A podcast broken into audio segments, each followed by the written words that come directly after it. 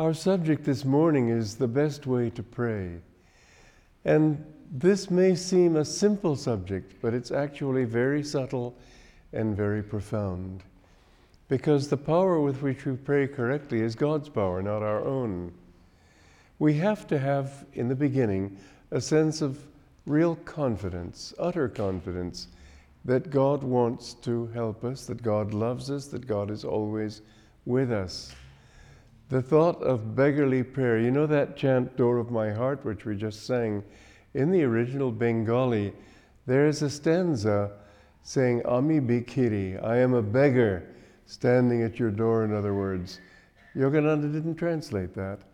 He didn't believe that we should think of ourselves as beggars standing at the door of God.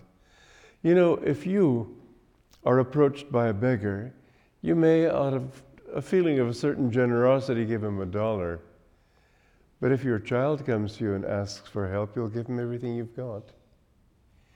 We have to approach God as his children. Somebody who knows Aramaic, studying the old scripture, said that the uh, Lord's Prayer is uh, the, the meaning of the word in Aramaic for father is like our meaning, daddy. It's a very familiar, very en- endearing expression of love. We should have that kind of absolute confidence in Him. But there's another thing which makes it a lot more subtle, which is that it's He anyway who's praying. He's the only one who exists anywhere, there's nothing else. It's so hard to separate God from ourselves and yet He is the doer of everything. How do we know where one begins and the other ends? There's a very interesting story from the life of Ramakrishna. He was initiated into Nirvikalpa Samadhi by Totapuri, who was a very, very much of a jnani and who believed completely that God and he were absolutely one, which they were. And yet there was still a little bit of that thought in his mind. There was one time he was very ill. He had dysentery very badly, and he thought, well, I, I, there's no point in living in this body anymore. I've, this body has served me as long as it needs to. I can dump it at any time. Let me just leave it. And so, with that determination, he entered the Ganges. And as he walked out into the Ganges, determined to drown himself, the water kept receding. and he couldn't get deep enough to drown himself. And then he had to recognize that what Ramakrishna was saying to him also is true. That yes, the Spirit is one with God, and yet there is also a separateness. He is infinite, we are small. We can become infinite, but we, as long as we have this thought of this body, a tool, as something of our own. We're separate from Him. So when we pray, we have to pray with that absolute conviction that He is with us, a certain amount of presumption, not, not challenging, not in that sense, but Master said, pray as if you were demanding. Now, usually, unfortunately, language is a very tricky instrument. When you say demand, you often think of somebody challenging somebody, I demand my rights, kind of thing.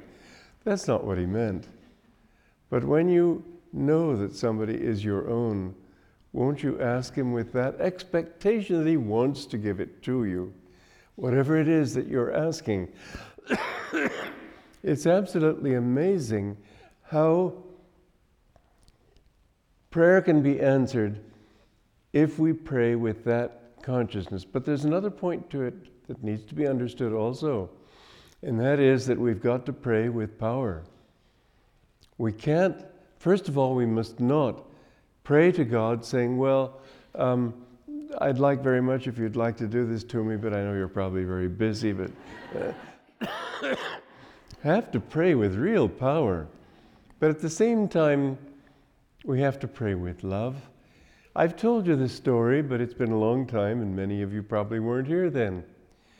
But many years ago, it was in 1972, uh, I felt guided by Divine Mother to go back to India. I hadn't been there for 10 years. but I felt it was right for me to go back.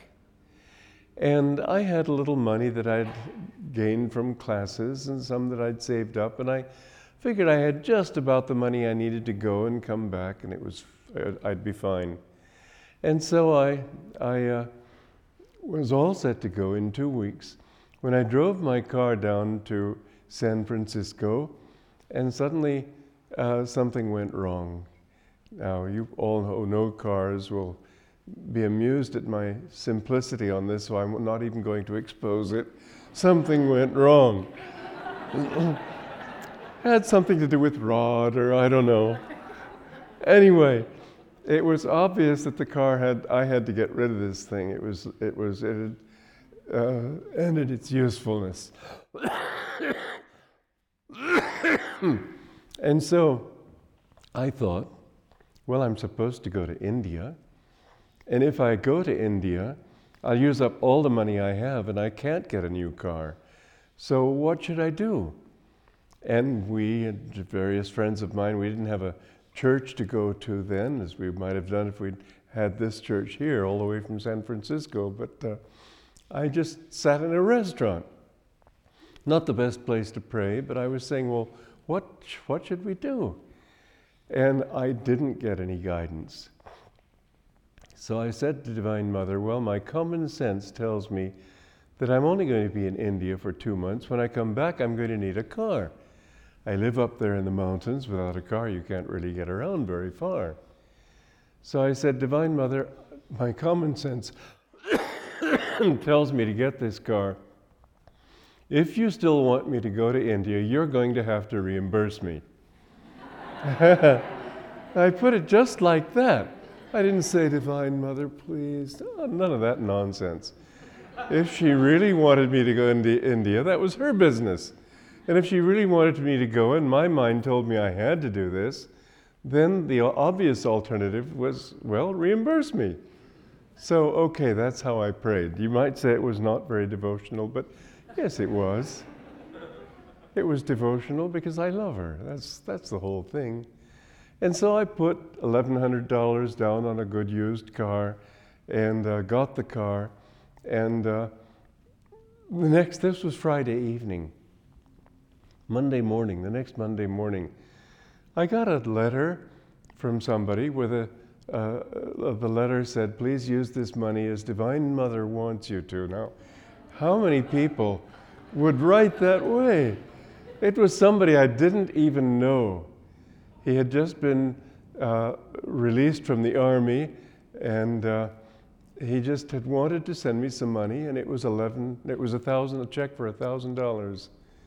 So I had the money I needed. Well, it was such a marvelous manifestation. I've seen so many, and we have seen so many in the history of Ananda that it's difficult to imagine um, that God doesn't exist. It's difficult to imagine that He doesn't want to take care of you. He does. Now remember, He will, but when you say, God, why don't you answer? Well, you're putting a block up, aren't you?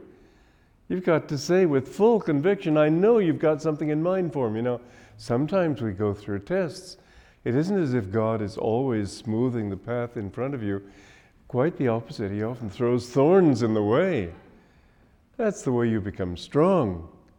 But if you, if you say, God, I know you've got something here in store for me, and I know it's, what, it's, it's right for me, it's for my good, and it's right for others, you will see that the severest test, even, always ends in a blessing. And more than that, when you look back at the end of the road, whatever road it is, look back on what happened, you'll see that the blessing could only have come through that test. It's not as if, well, yeah, but couldn't you have spared me that trouble? Couldn't it have come more easily this other way? Why did you have to put me through all the fun and games? It really, you find out that it was the only way it could have happened. That through our tests, the right doors open, the right doors are closed, the right people come to us, the right opportunities open themselves. You've got to have that faith